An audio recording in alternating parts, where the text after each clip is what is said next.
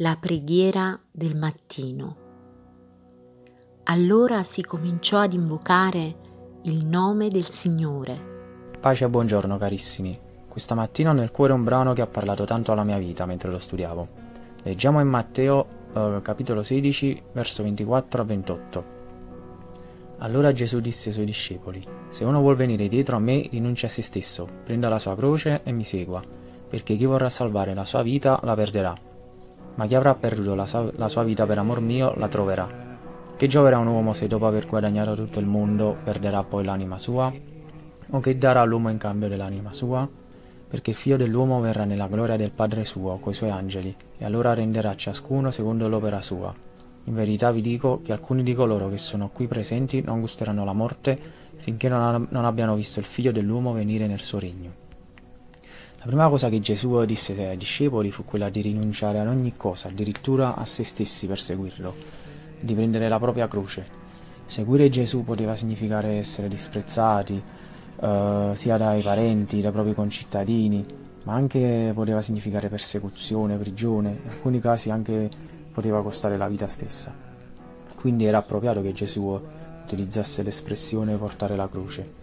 Questa mattina Cristo ti dice seguimi, ma come facciamo a seguire Gesù? Come si fa a rinunciare a noi stessi e a tutto quello che abbiamo? Nel Vangelo di Luca 18:22 possiamo notare come il giovane ricco fece molta fatica uh, a rinunciare ai suoi beni per dare la propria vita a Cristo, ma quello che Gesù ci chiede è di rinunciare a ciò che viene messo al primo posto davanti a Lui.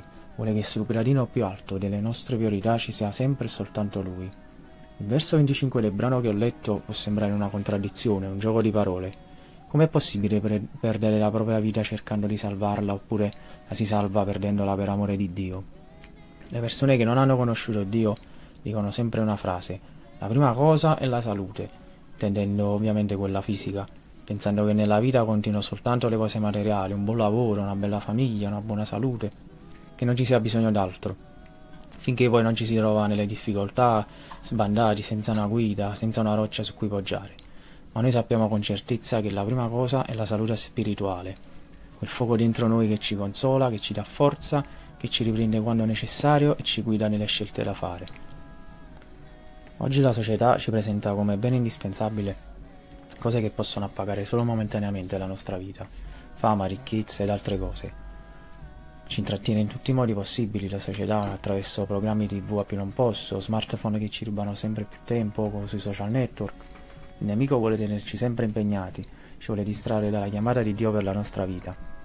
Ma noi figli di Dio dovremmo avere un unico obiettivo, vedere Gesù faccia a faccia, perché sta per ritornare e non possiamo permetterci di farci trovare distratti da tutte queste cose. Soffrire se necessario per Cristo in questa vita ne varrà la pena, perché dopo ci aspetterà la vita eterna nella Gerusalemme celeste. Come dice il verso 27, Gesù renderà a ciascuno secondo l'opera sua, quindi impegniamoci a servirlo in tutto quello che ci farà fare. A riguardo amo un versetto in particolare, in Ecclesiaste 9:10, che dice Tutto quello che la tua mano trova da fare, fallo con tutte le tue forze.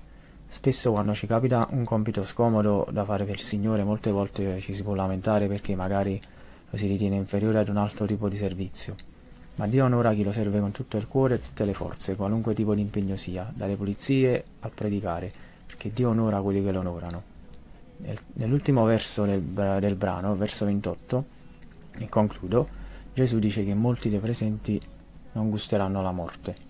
È un termine insolito perché Gesù definisce la morte come qualcosa di gustoso.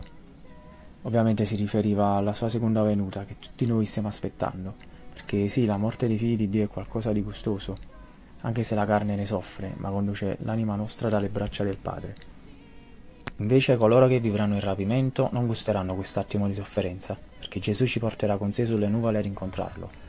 Gesù tornerà per compiere una nuova creazione, senza più peccato, senza più malattie, ma per tutti quelli che hanno creduto in Lui ci sarà la vita eterna, perché sarà, perché sarà il premio dovuto a coloro che avranno portato la propria croce per seguire Cristo, perché sapevano che alla fine, anche se avessero perso la vita, l'avrebbero ritrovata per l'eternità. Che Dio ci benedica.